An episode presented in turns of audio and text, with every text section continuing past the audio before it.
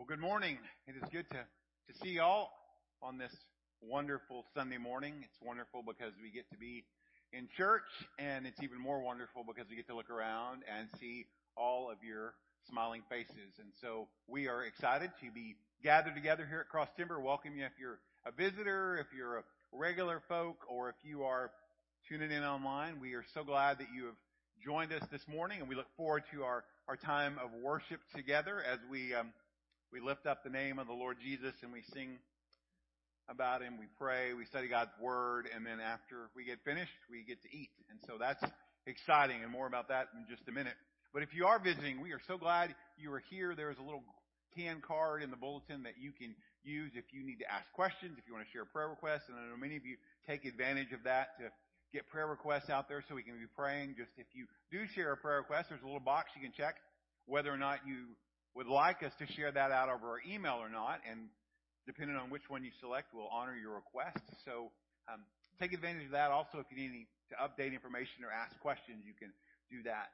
Um, just excited this morning to to be here and to um, to gather together and got to look around and see some some familiar faces, and um, we're good. And in fact, um, we have the Pruitts here this morning. We have the Stanfords um, here, who are our first family in our mission house that have um, my daughter has since adopted um, herself into their family, at least temporarily.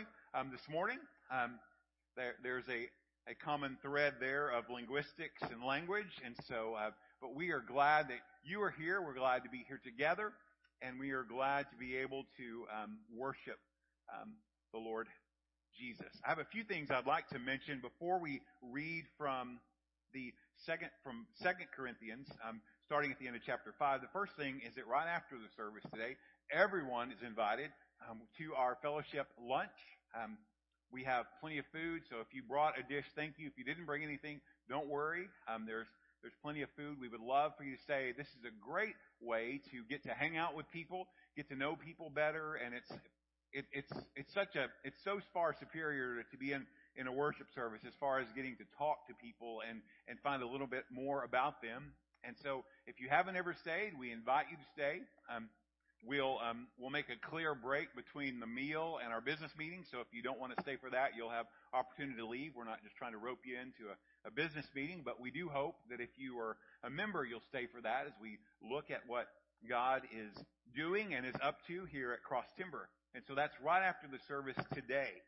Um, coming up on the 30th, which is coming quickly in two weeks, um, we are having um, our fifth Sunday fellowship, which this time will be a church-wide talent show and ice cream fellowship um, hosted by our worship team. So if you have a talent, um, that doesn't have to to be um, you know singing. It can be any form of talent. We would love to um, enjoy that um, time together. Just be sure and sign up so we know how to. We know you're going to participate, and there's a sign up sheet on the little table out there. And then also we'll enjoy ice cream and other snack foods together. That's coming up in two weeks. It'll be at six o'clock. Um, then also, just exciting, um, we we launched our our new um, couple Sunday school class this morning, and we'll be launching the preschool class very soon. Do we know how soon? Next week. So next Sunday we'll have a preschool class. So um, we're they received them some training this morning. Um, Florence is going to be teaching that class, and that's um, that's not Florence Howell. That's younger Florence. So some people are like, I didn't know Florence Howell was going to teach a Sunday school class. So, but so sorry, Florence. I, I it's the other Florence. So, but we are so excited um, about that, and that starts next Sunday. And then also, you may see the big box out there for Harvest House. School um, is right around the corner. School supplies, the wonderful smell of wooden pencils um, and paper is in all the stores, and we have an opportunity to help contribute to that. Um, there's two ways you can actually participate. You can actually bring school supply items and put them in that box out there, or there's another option on the right side of the, box out there where you can actually just give a gift card and they'll purchase the items for you. So if you're a shopper and you like to bring those things, or if you're um, cleaning out your hoard of school supplies um, and you have extras, you can put those in there, and um, we would um, we'll pass those on to Harvest House to be a blessing because that's a major expense for for school for a lot of families. And then finally, just men, just a reminder tomorrow morning, men's breakfast, um, Elk Diner, 6.30. Um, we'd love to have you there. It's a, it's a great time to fellowship and pray together. Um, I'd like us to read from 2 Corinthians. We're going to start reading in verse 16. We're going to read into chapter 6, and we're going to start at verse 13. It may seem a little bit strange, but it does carry a thought through to the end that um, I'd like to have on our hearts and our minds as we um, we prepare to worship. And let me just say the thing I was struck by was in the 13th verse of chapter 6, where Paul says that they would widen their hearts. And I'm just beginning to pray, God, would you widen my heart? Would you widen our heart? Help us to reach out to the people around us with the love of Jesus and help us to widen our hearts. We have a focused love that we're great at sharing with people around us. All of us are, but there's an opportunity that we have on the vast horizon of, of lostness, of brokenness, to expand our hearts, to widen our hearts in the love of Jesus and be a part of his wonderful work of reconciliation. So let's listen together. Verse number 16. From now on, therefore, we regard no one according to the flesh. Even though we once regarded Christ according to the flesh, we regard him thus no longer. Therefore, if anyone is in Christ, he is a new creation. The old is passed away. Behold, the new has come. And this is from God who, through Christ, reconciled us to himself and gave us the ministry of reconciliation. That is, in Christ, God was reconciling the world to himself, not counting their trespasses against them, and entrusting to us the message of reconciliation. Therefore, we are ambassadors for Christ, God making his appeal through us. We implore you, on behalf of Christ, be reconciled to God. For our sake, he made him to be sin who knew no sin, so that in him we might become the righteousness of God. Working together with them, then, we appeal to you not to receive the grace of God in vain. For he says, In a favorable time I listened to you, and in a day of salvation I have helped you. Behold, now is the favorable time. Behold, now is the day of salvation. We put no obstacle in anyone's way so that no fault may be found with our ministry.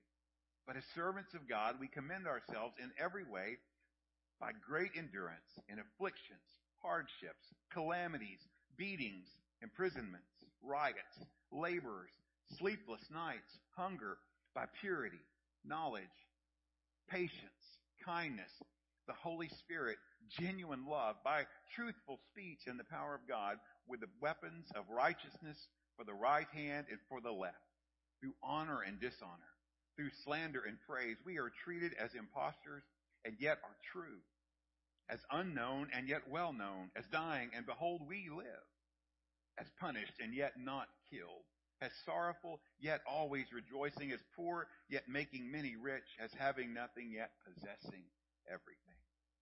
We have spoken freely to you. Corinthians, our heart is wide open. You are not restricted by us, but you are restricted in your own affections. In return, I speak as to children. Widen your hearts also. Gentlemen, will you come as we receive our offering?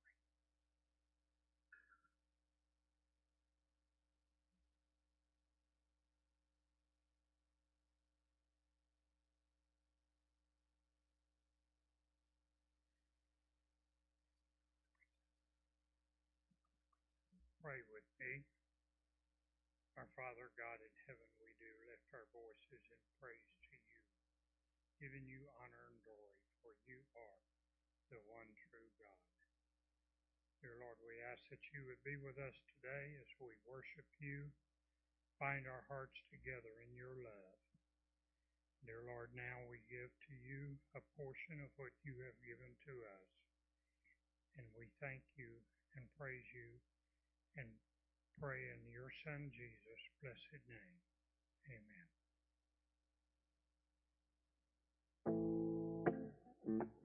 You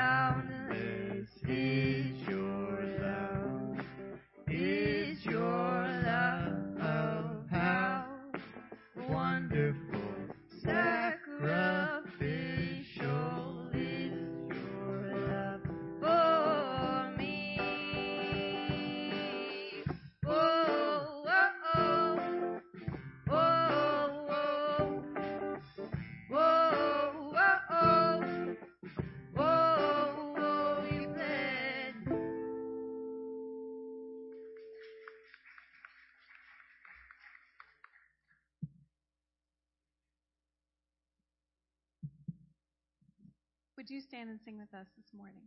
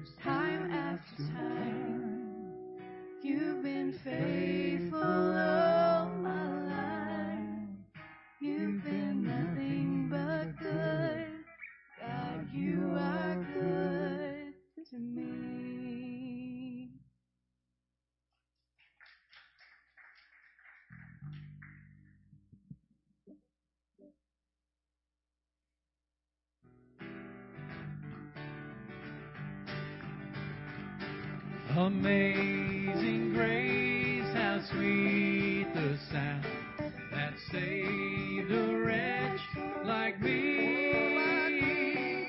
I once was lost, but now I'm found. Was blind, was blind but now I see. Twas grace.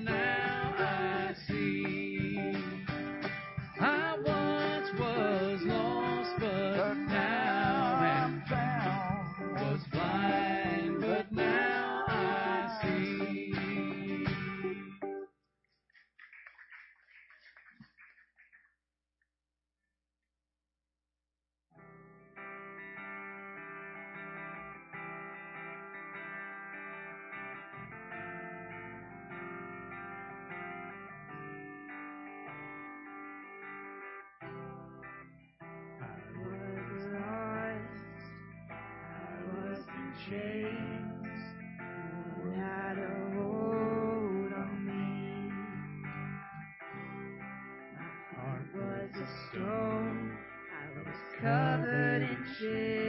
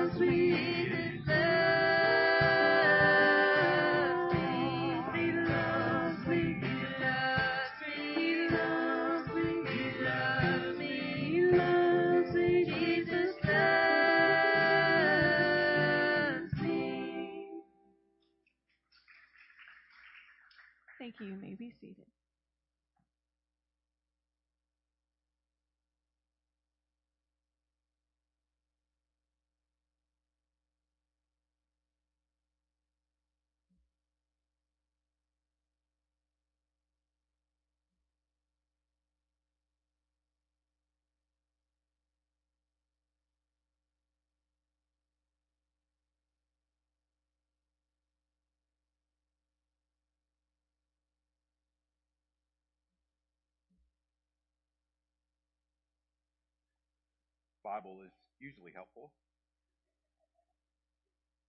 Don't come close to having it committed to memory. Well, if you have your Bibles, Hebrews chapter 4 is where we'll, we'll be in just a moment.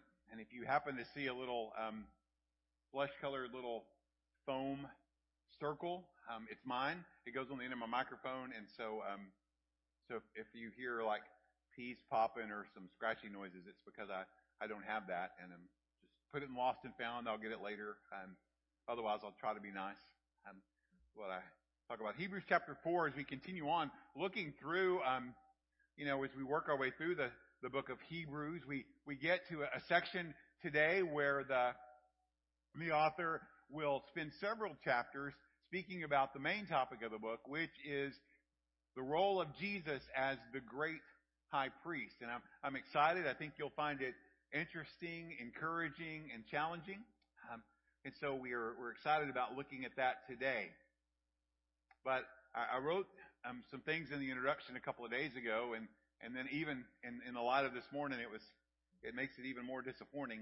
Um, you know, for the most part, storm season is over in in Texas. We have occasional you know pop up thunderstorms. We have these moments of excitement and anticipation as we watch the the weather app that says we have a 60% chance that dwindles to 40%, that dwindles to 20%, and then we see rain just to our our north and just to our west that passes off.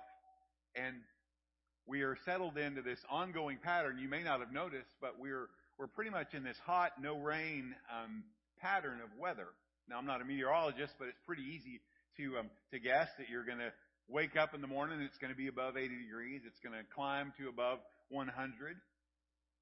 But every now and then, if you're in the right place at the right time, you know, just storms will will pop up out of the heat and whether it's springtime or even in the summer when those storms come, you know, people get ready. They take care to make sure their animals are safe inside if there's going to be hail or wind. They they bring in their their lawn chairs or at least pick up the cushions unless they want to go pick them up in their neighbor's yard. And they try to secure things and protect things that wind and hail might damage. But even in the midst of that, even though they give those well placed warnings on your television, on your phone, and if you're in the city limits, you even get the, the sirens that go off. You know, there's still people that ignore those warnings, and even though they ignore the warning, the storms still cause problems. And I was thinking about those those storms, and even more importantly, thinking about the storms that we endure in life. It doesn't matter if it's spring or summer or winter or fall, any time of the month, any time of the day, there are storms that are present in our lives that for many are real, they're ongoing, and they're problematic. But I want you to know the good news today is there's help available. And maybe in your heart of hearts, you're, you're crying out like the Beatles sang so many years ago, help, I need somebody. Help, not just anybody. Help, you know I need someone. Help. And I'm here today to tell you that God knows you need help and He has a plan, a plan that's from the very beginning. And it's not just anybody that we need, it's the person of Jesus that we need. And I hope that by the end of what we look at this morning that we'll understand a little better that in Jesus, who is our great high priest, we find mercy and grace to meet our every need. Now, now what does that mean? That means that even when the storms of life are raging around you, God knows what's going on. He has a plan. And when we trust in Jesus and run to Him, we find mercy and grace. Help, as the verses tell us, for our every need. So we just have three verses. They're at the end of chapter 4. I want to read them together and then we'll pray. It says, Since then we have a great high priest who has passed through the heavens, Jesus, the Son of God. Let us hold fast our confession. For we do not have a high priest who is unable to sympathize with our weakness, but one who in every respect has been tempted as we are, yet without sin. Let us then, with confidence, draw near to the throne of grace, that we may receive mercy and find grace to help in time of need. Thank you, O Lord, for the opportunity that we have to be here together. We know it is not by accident, but it's by your design. And so we trust that by the power of your Spirit and the truth of your word, you'll speak to every heart in this room. Lord, you know how to uniquely communicate your truth to each person. You know what the needs are. Lord, you know what the cries of their heart are. And so God, I pray this morning that as we meet with you, you would speak to them. You would help us to see that we have a great high priest. His name is Jesus, and he came to provide mercy and grace to meet our needs. Help us to see it and live it. In Jesus' name, amen. So just three verses, and in those verses, there's a great declaration that Jesus is the great high priest. And we'll look at that in a minute, that he's better than all the other priests that came before him. And then following that, there's a command that we are to follow, and those two commands are to hold fast and draw near. We'll see what those mean. And then finally, we'll find out that when we adhere to those commands, we find mercy and grace. So the bulletin may look a little daunting. I hope it's not. It really just are they're guardrails to keep me um, on track. And so their blanks are easy to fill in. It's not rocket science. You can probably fill them in before we even get started, but they just keep the train on the tracks so that we reach the station hopefully on time. And the first thing is simply this. We have a great high priest. It's the phrase there in verse 14. Since then we have a great high priest. What can we learn from that? How would, should that motivate us? Well, we find in this phrase is that, that Jesus is the great high priest that's better than any earthly priest. You know, that high priest office was established by God, chosen from among men to minister to the people, to be the one that would go between God and the people and between people and God. And there had been many earthly high priests who oversaw the, the worship that was going on. They entered into the most holy place one time a year on that day of atonement to offer sacrifice. And they're called different places in scripture a priest, anointed priest, chief priest, and even high priest. But there's no one before or after Jesus that has been called the great high priest. No one ever existed that was a great high priest until Jesus. And so as we open this section, it, like I said earlier, it shows us a new topic in the book of Hebrews. It goes all the way through chapter 10 that Jesus is the great high priest. That while the, the, the ministry of the earthly priest would come to an end, his ministry is everlasting. That he didn't go in to make sacrifice. He himself was the sacrifice, a once and final sacrifice for sin.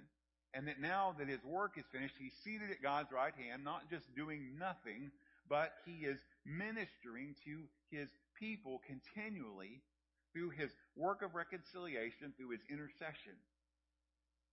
And the passage tells us that he's the great high priest because he passed through the heavens.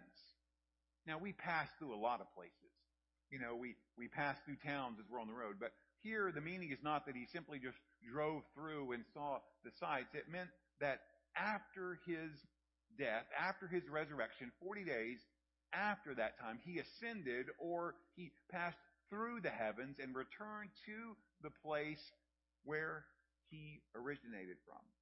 And now he's seated there in the heavens at God's right hand.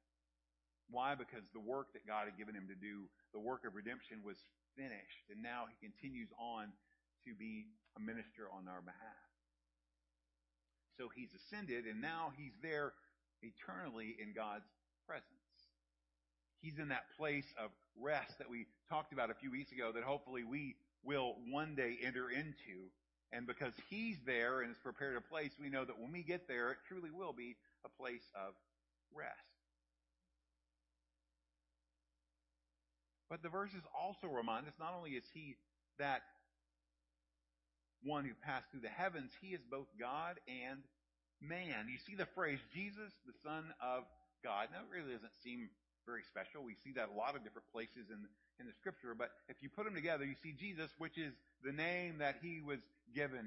You shall call his name Jesus. Mary and Joseph instructed his parents to name him Jesus because he would be the one that would save his people from their sins. And then you have the phrase Son of God. Pointing to the fact that, you know, God's only Son left heaven, came to earth so he could be like us, so he could be with us, ultimately so we could one day be with him. So he's the one and only, the unique, original, eternal Son of God. The only person who ever existed that was 100% God and 100% man, and we marvel at the wonder of the mystery, but we're so thankful because he is who he says he is and he did what he came to do. We can have eternal life. One man said it this way Jesus, the Son of God, is the perfect combination of humanity and deity. And we'll find that's important as we look in the coming weeks to this role of high priest as Jesus, that he knows what we've, what we undergo, what happens to us. He's been there, he's walked in our shoes, and he can sympathize and he can minister. And so we know that, you know, Jesus was a, a, real person. He walked among men on earth. He's the one that was the author of salvation, and he rules and reigns eternally, but now he's currently ministering. And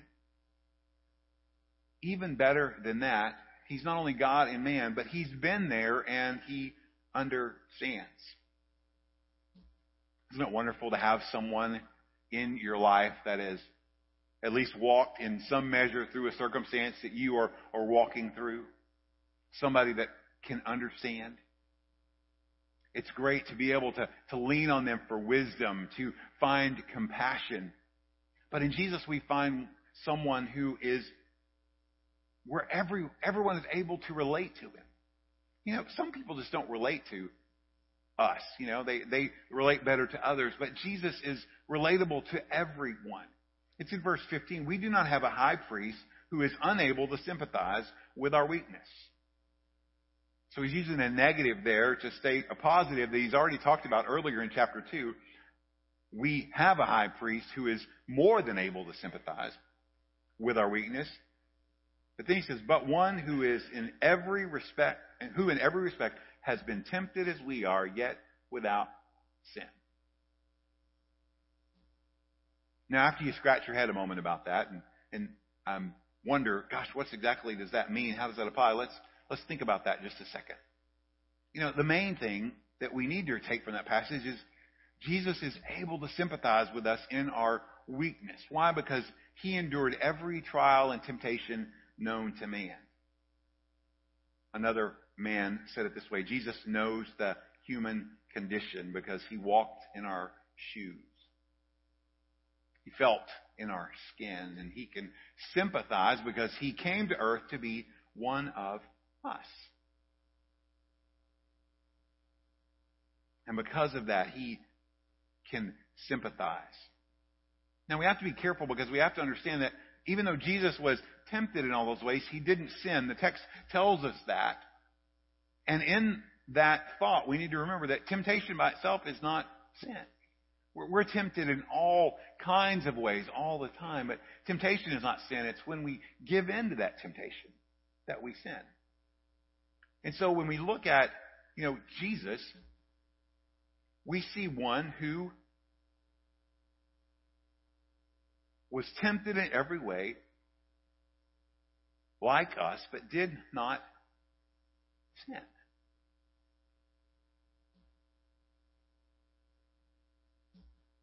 And you think about, you know, I mentioned earlier the thought that, that, you know, we need somebody that's walked in our shoes, that's been down the road we've been in. But here we have someone who has endured every trial, every temptation, and walked down that road to the fullest extent of the power. Now, you might say, well, but yeah, but wouldn't somebody that's been through the, the pain and the hurt and the brokenness of sin have more compassion? No, because at some point they gave in at less than the full strength of the temptation. But Jesus saw it through all the way to the end. So he knows the very agony of frustration. Think about his time in the wilderness as he's hungry, he's alone, he's separated, and he's tempted with all these things from Satan, and he endures. you know, and he's weak and angels minister. Think about in the Garden of Eden when he's has this opportunity, you know, he's he's praying for God's will to be done, but you have this agony of what's coming ahead. You know, where the, the devil would have loved nothing more than Jesus to just bow out and call on those angels to to rescue him.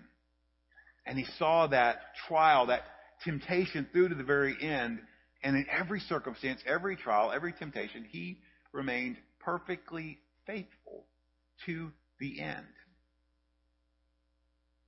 And so when we think of this temptation, 1 John 2.16 in the New Living Translation just describes those categories like this. Um, craving for physical pleasure, um, a craving for things that we see, and pride in our achievements and in our possessions. And while Jesus may not have experienced the exact type of temptation, the exact situation with the exact people that you're enduring, he endured the forces behind those. The cravings for power, for physical pleasure, for achievement, possession, recognition. The opportunity or the maybe the thought in the mind to, to bow out before things were completed. And only because he endured all those things without sin is he qualified to be our perfect sacrifice for sin. And only because he endured those things to the fullest is he able to sympathize with you and I in our, our weakness. Millard Erickson, theologian, says it this way As a human, Jesus felt the full force of temptation, and the temptations he faced were real, inviting him to sin. However, as God, he would not and did not sin. And so in this declaration, in the opening sentence, we find we have a great high priest who's better than any earthly priest. He's both God and man, and he's been where we were and are, and he understands. And this information is to encourage and to strengthen us, to, to motivate us to, to move forward in our faith, or to do what he says in these two phrases, to hold fast and to draw near. Now, I've broken this down in, in the, in, two. In verse 14, you find this, let us hold fast our confession or hold on to the faith. Now, now the verb there means to hold on to something firmly, to grab on to something with force, to cling tightly to with the intention of not letting go. And the idea behind the word is the idea of commitment, grabbing a hold of a, a truth, grabbing a hold of a, a person, and responding with belief and trust. To express your allegiance, your devotion to something. And this truth that we have, this wonderful profession of faith, is the good news of Jesus, the gospel, the, the power that brings salvation. And there's a constant need that we have to hold on to that. Reminds me that, you know, no matter how far along we think we are in the faith, we never outgrow our need for, you know, the power of the gospel, that transforming, wonder working power. You know, we continue to have faith. We continue to trust in it. We persevere through trials. We endure suffering. We see them as necessary parts of what God is doing in our life to, to motive, to mold us in the likeness of Jesus. But then also when we hold on to that faith, there's also a need to have, you know, active application of what you believe. Putting that faith into practice, not just saying, yeah, I, I believe that, I believe that, and checking off the boxes, but doing something with it. And so, because we have this great high priest who is Jesus, God's only son, we should hold on to the faith that we profess with a, a firm grip. Now, we have to be honest and realize that at times our grip it might be challenged. You know, you've all probably done that sometime. You know, you're somebody grabs you on the arm and they're like, you know, see if you can get get free, get you know, you can get break free. You know, and and you find out that there is a breaking point for your grip. And sometimes your grip is going to be challenged. It may feel weak. It may not be as strong as you seem. And sometimes it may not even seem worth it, the grip. Why am I holding on to this truth when God, I'm not seeing you do the things I think you should do, and I'm not experiencing the things I feel like I should experience? But the overwhelming, you know, truth here should be is to hang in and, and hold on. It may be rough, but it's going to get better. You know, I, I remember, um, you know, riding some of those rides at, I think it's, I don't remember, it's called Hurricane Harbor now. I think it was Wet and Wild back at the time. But, you know, there was this one where you, you rode on this little donut thing. It looked like an inner tube and they, you went down this outrageously, you know, steep, um, you know, thing and you ended at a pool and the lifeguards, um, would always tell you, no matter what, hold on to those handles and don't let go. You know, and, and so I remember, you know, one time, I'm, this may not surprise y'all, but I'm not incredibly coordinated, but, but I, I was going to hold on and I held on and I rolled over. And so, you know, I'm upside down holding on. Well, you know, at that point, um, common sense says you let go because, you know, you're probably not going to do anything with the float above you. But, you know, I was, in my mind, at least for that moment, I was thinking, hold on for, you know, hold on because they told you to hold on. And, um, and so anyway, and then later on, you know, as I got older, we, we went to the, you know, the river down the Comal River and you go through the tube system. You know, holding on to your inner tube was necessary because if you didn't, you know, you could lose it. And the same thing is true with our, our faith. We have to hold on through the hard times, through the rough times. But we have to always remember that in the midst, even though we feel weak, even though it seems futile, that there is a grip that is holding us tighter than we could ever hold on to anything. That's so wonderful to know. You know, it's not dependent on the strength of your grip. It's uh, it's dependent on the power of His might that works in us to do His work through us. And so we hold on to the truth and we trust Him to hold on to us. It's first imperative. Second one is also based on this fact that Jesus is our great high priest, and it's to draw near to the throne. This is where it gets beautiful. This is where we, we start to see in the coming chapters just the wonder of, of Hebrews unfold, that we have access to the very throne room of God. And verse 16 introduces that, kind of pulls back the curtain on what is so exciting. Let us then with confidence draw near the throne of grace. Now, I love this word. As I was looking at what this word means, the word there, draw near, literally means to come facing towards. So it speaks of intimacy. It's opening a door and expecting to see a welcoming face. It speaks of, of personality. That it's, it's not some feeling that we're looking for, it's a person. And it speaks of relationship. That we enter the throne room of heaven to access the throne of grace because we have a personal relationship with a loving Savior. Now it's interesting, and we'll see, like I said, as we get, and, and so much of this is, is later on, but we can touch on it a bit now. You know, that in the Old Covenant, Old Testament, high priest was allowed to enter that most holy place, the Holy of Holies, one time a year to make a sacrifice. So one man, one time a year for a sacrifice. But in the new covenant, the covenant that Jesus made with his blood because of the work he finished on the cross, because he's the great high priest, not just one high priest, but all believers have this wonderful privilege of entering God's presence on an ongoing basis, not once a year, but any time. Access. You know, there's a lot of places in this world that are marked no access, limited access, or authorized personnel only. And when we have faith in Jesus, the throne room of heaven, we are given, because of our relationship with Jesus, an all access pass. And we enter in not with timidity, but with confidence. Now, this confidence is not in ourselves, this is in Jesus. And that confidence word, again, just talking about relationship, literally means to speak all things. It communicates the idea of, of free speech, which was very important to the ancient Greeks, those, you know, pioneers of democracy.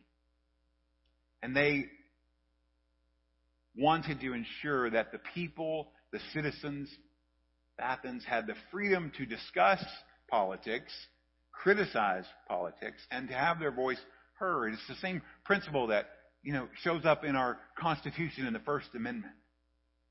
It's, it's a cherished freedom for us as Americans, and it becomes more and more attacked as the day goes on. But even how important that would be to you and I, the freedom of speech in the United States of America, that in Jesus' name, because we have a great high priest, we can approach the throne of grace and we can speak with God freely. Which means you can express your feelings, your emotions, your needs, your struggles. I've said it before, but read the Psalms. God can handle your pain. He can handle your hurt. He can handle your anger. He can handle your frustration. He can handle your questions. And we can be confident that God knows where we are, that He listens to what's on our hearts, and He is willing to speak back into our lives. And we can trust Him to give us exactly what we need. And what is that? It's the third thing. It's that we receive mercy and find grace. So when you draw near to the throne of grace, you'll always find what you. It should be encouraging. It should be a, a beautiful promise to us that when we hold on to what we know to be true, when we run to Jesus, we find mercy and grace. Why? Because Jesus is ready to help. Look at verse 16. Let us then, with confidence, draw near to the throne of grace that we may receive mercy and find grace to help in time of need. Jesus is able to help. He's willing to help. And because he knows everything, he's over all things, and he's endured all the trials that we go through, his help is always going to be the best. This word help, the particular word they use for help, it's used twice in the New Testament. You may not care about that, but maybe you will in a second. Um, but here the meaning is just assistance offered to meet someone's need. So, so think about dialing the 800 number for AAA and they come and fix your car. Think about dialing 911 in the middle of an emergency. That Jesus is ready to help. And the time that he is available, again, just to borrow from the Beatles, is any time at all. Any time at all. Any time at all. All you've got to do is call, and I'll be there. So it's availability for help at all times. But the other use of the word is interesting, and you may want to read the story. It's in Acts 27, and the word's used in verse 17. But, you know, Paul's ship, the ship that he's on, is in a storm. It's about to break apart. And they use this word help to describe the ropes that are tied around the hull of the ship to keep it from breaking apart. And the ropes that they tie around and cinch down support the ship and protect it from the wind and the waves. If you think about both of those together, he's ready to help and he's willing to help and he's the one that can hold things together. Goes right back to Colossians, right? He's the one that's the center of all things and in him all things hold together. He's ready to help so that we can endure the storms of trials when they come. The waves of temptation that pass over us, the winds of suffering that blow up against us, the, the downpours of doubt and of fear. He's ready. No matter what you need. When you come to Jesus, better than ropes, He wraps His loving arms around you. He holds you. He keeps you. He comforts you. He shapes you. And He's ready to help because Jesus is mercy in person. Mercy is that concept of compassion and pity that does something, that goes and acts on behalf of someone else. So mercy just doesn't sit back and say, oh, poor them. Mercy, you know, does something. And every one of us, without exception, deserves something And that something is judgment. But God gave His life so that His mercy would be extended to us in that God doesn't give us what we deserve, but He provided what we needed in Jesus because Jesus took our place, died for our sins, and He took our punishment. I want you to listen to this. This is from author Eric Raymond about this particular subject. And he says this This is the beauty of the cross. God gives us not what we want, but what we need. We want nothing to do with Him, but He extends His mercy, and by this wonderful and mind blowing display, we now want everything to do with Him. It's mercy. And while mercy holds off what we deserve, God's grace gives us what we don't deserve. And so they work together to, to take us and help us. See, our high priest is full of grace. John chapter 1, verse 14, there, there John's describing this Jesus who is the living word. He says he's full of what? Grace and truth. The perfect combination of, of graciousness and truthfulness. And it's that undeserved favor of God, His grace, that enables us, not by our own power, but by God's power, to live the life that we live. And it's something that everybody needs.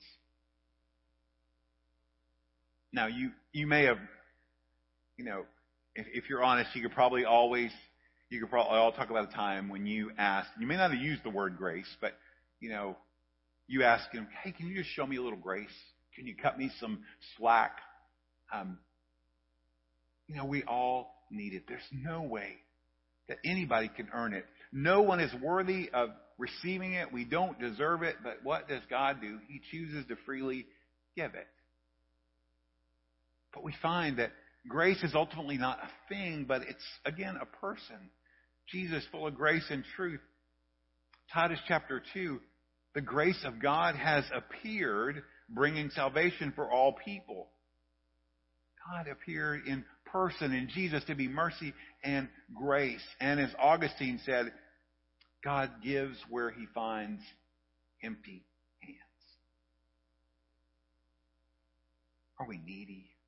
Have we given up trying to work with our own hands, to do things with our own strength and lean into Him? When we do, when we give up our own striving, when we hold on to Him, and we run to Him, we find what we need. Now, some of you may know, some of you may not know, but if you don't, you're going to hear more about it in the, in the coming weeks and months. But our, our church is in the, the beginning stages of, of partnering with a ministry called Embrace Grace.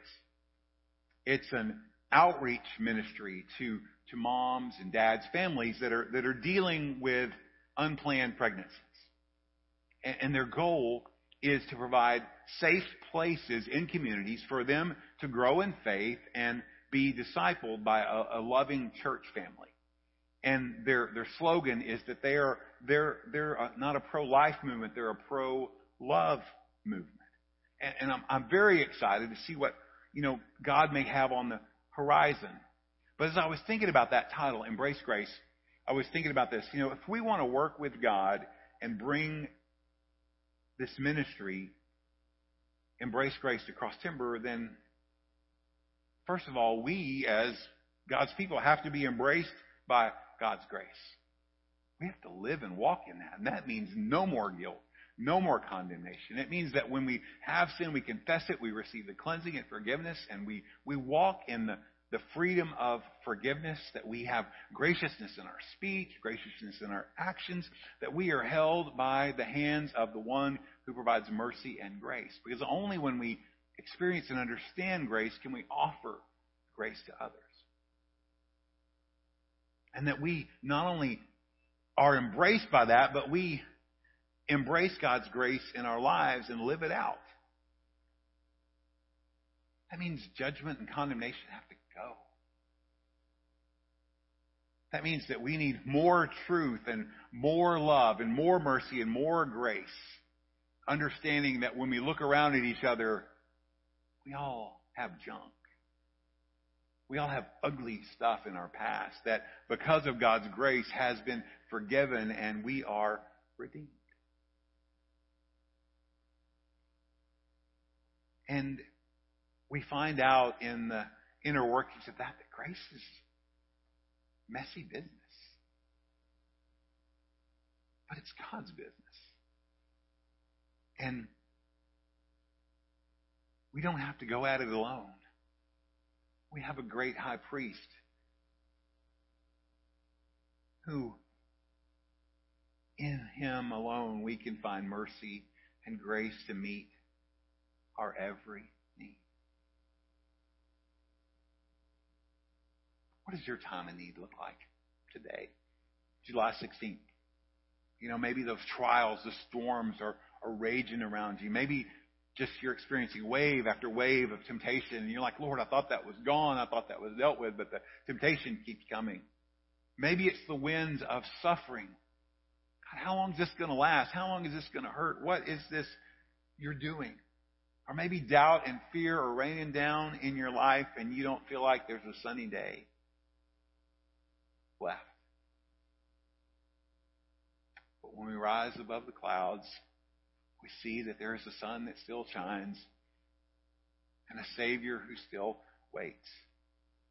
And I want to give you just three reminders before we pray.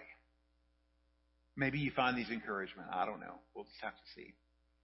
Number one, you have not outlived God's mercy. If you're here today, if you're alive, you haven't outlived God's mercy. Mercy. The only people that outlive God's mercy are the people that have died and have willingly chosen to reject what God has offered. So if you're here today, you know what? Mercy is still available. Second, you have not outsinned God's grace. That word's in quotes because I'm not sure that's a real word. Um, but I liked it, so I used it. You have not outsinned God's grace.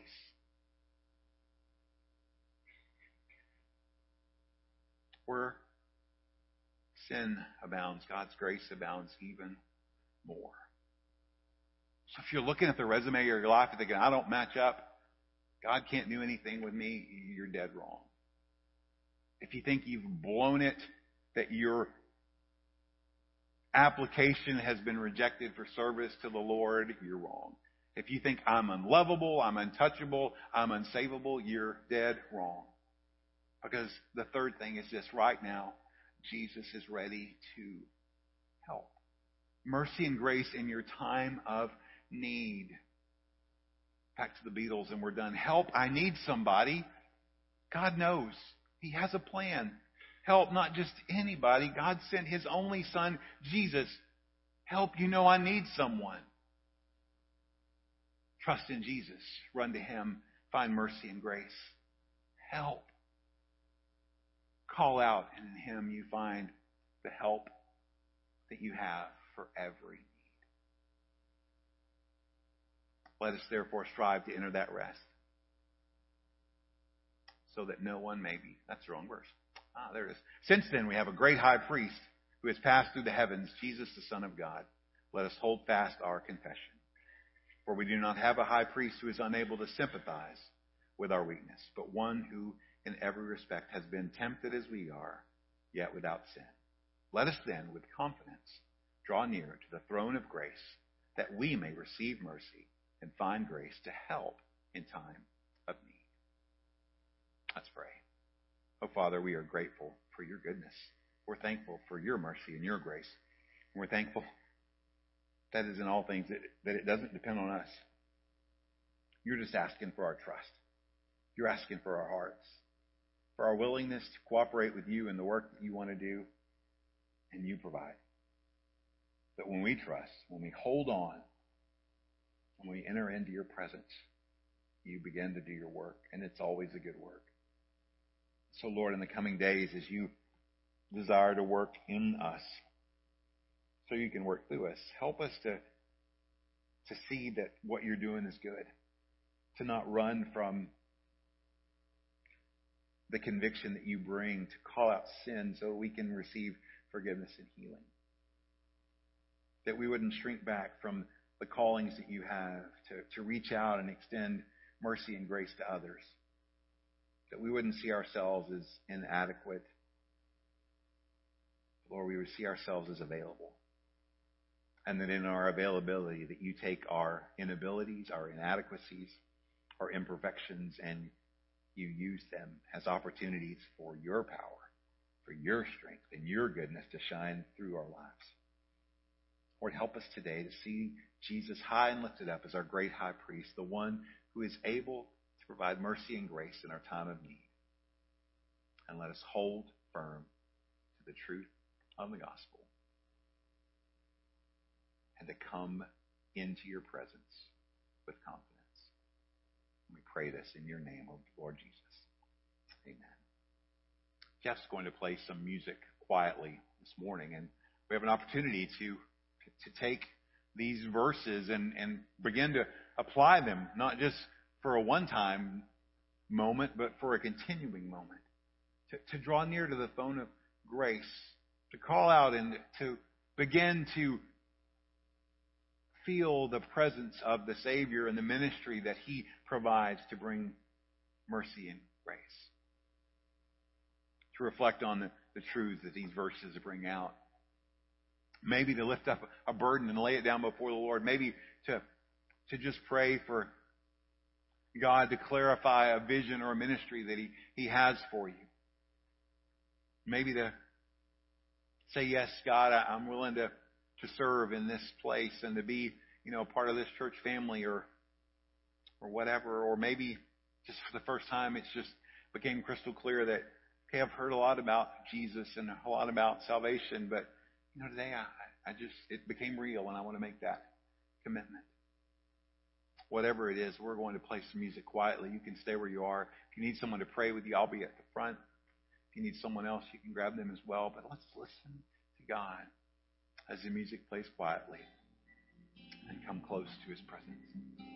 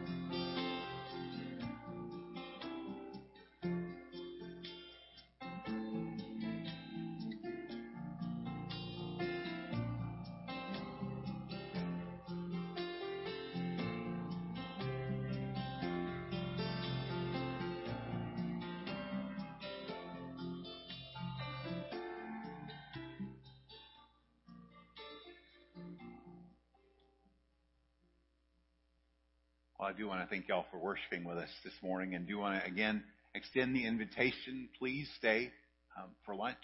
It only takes a couple of minutes to get the tables set up and we'll enjoy food and um, there'll be plenty and hey, you can have my dessert. Um, so you can even have seconds of what my dessert would have been. So I'll make that offer to anyone. So, um, but please stay. Um, if you, if you're able to, we would love to enjoy that time of fellowship together. Want to thank y'all for worshiping. Our worship team's already in place, and they're going to lead us in a song. And once the song is over, you're dismissed, and we can start getting ready for lunch. So let's stand together and sing.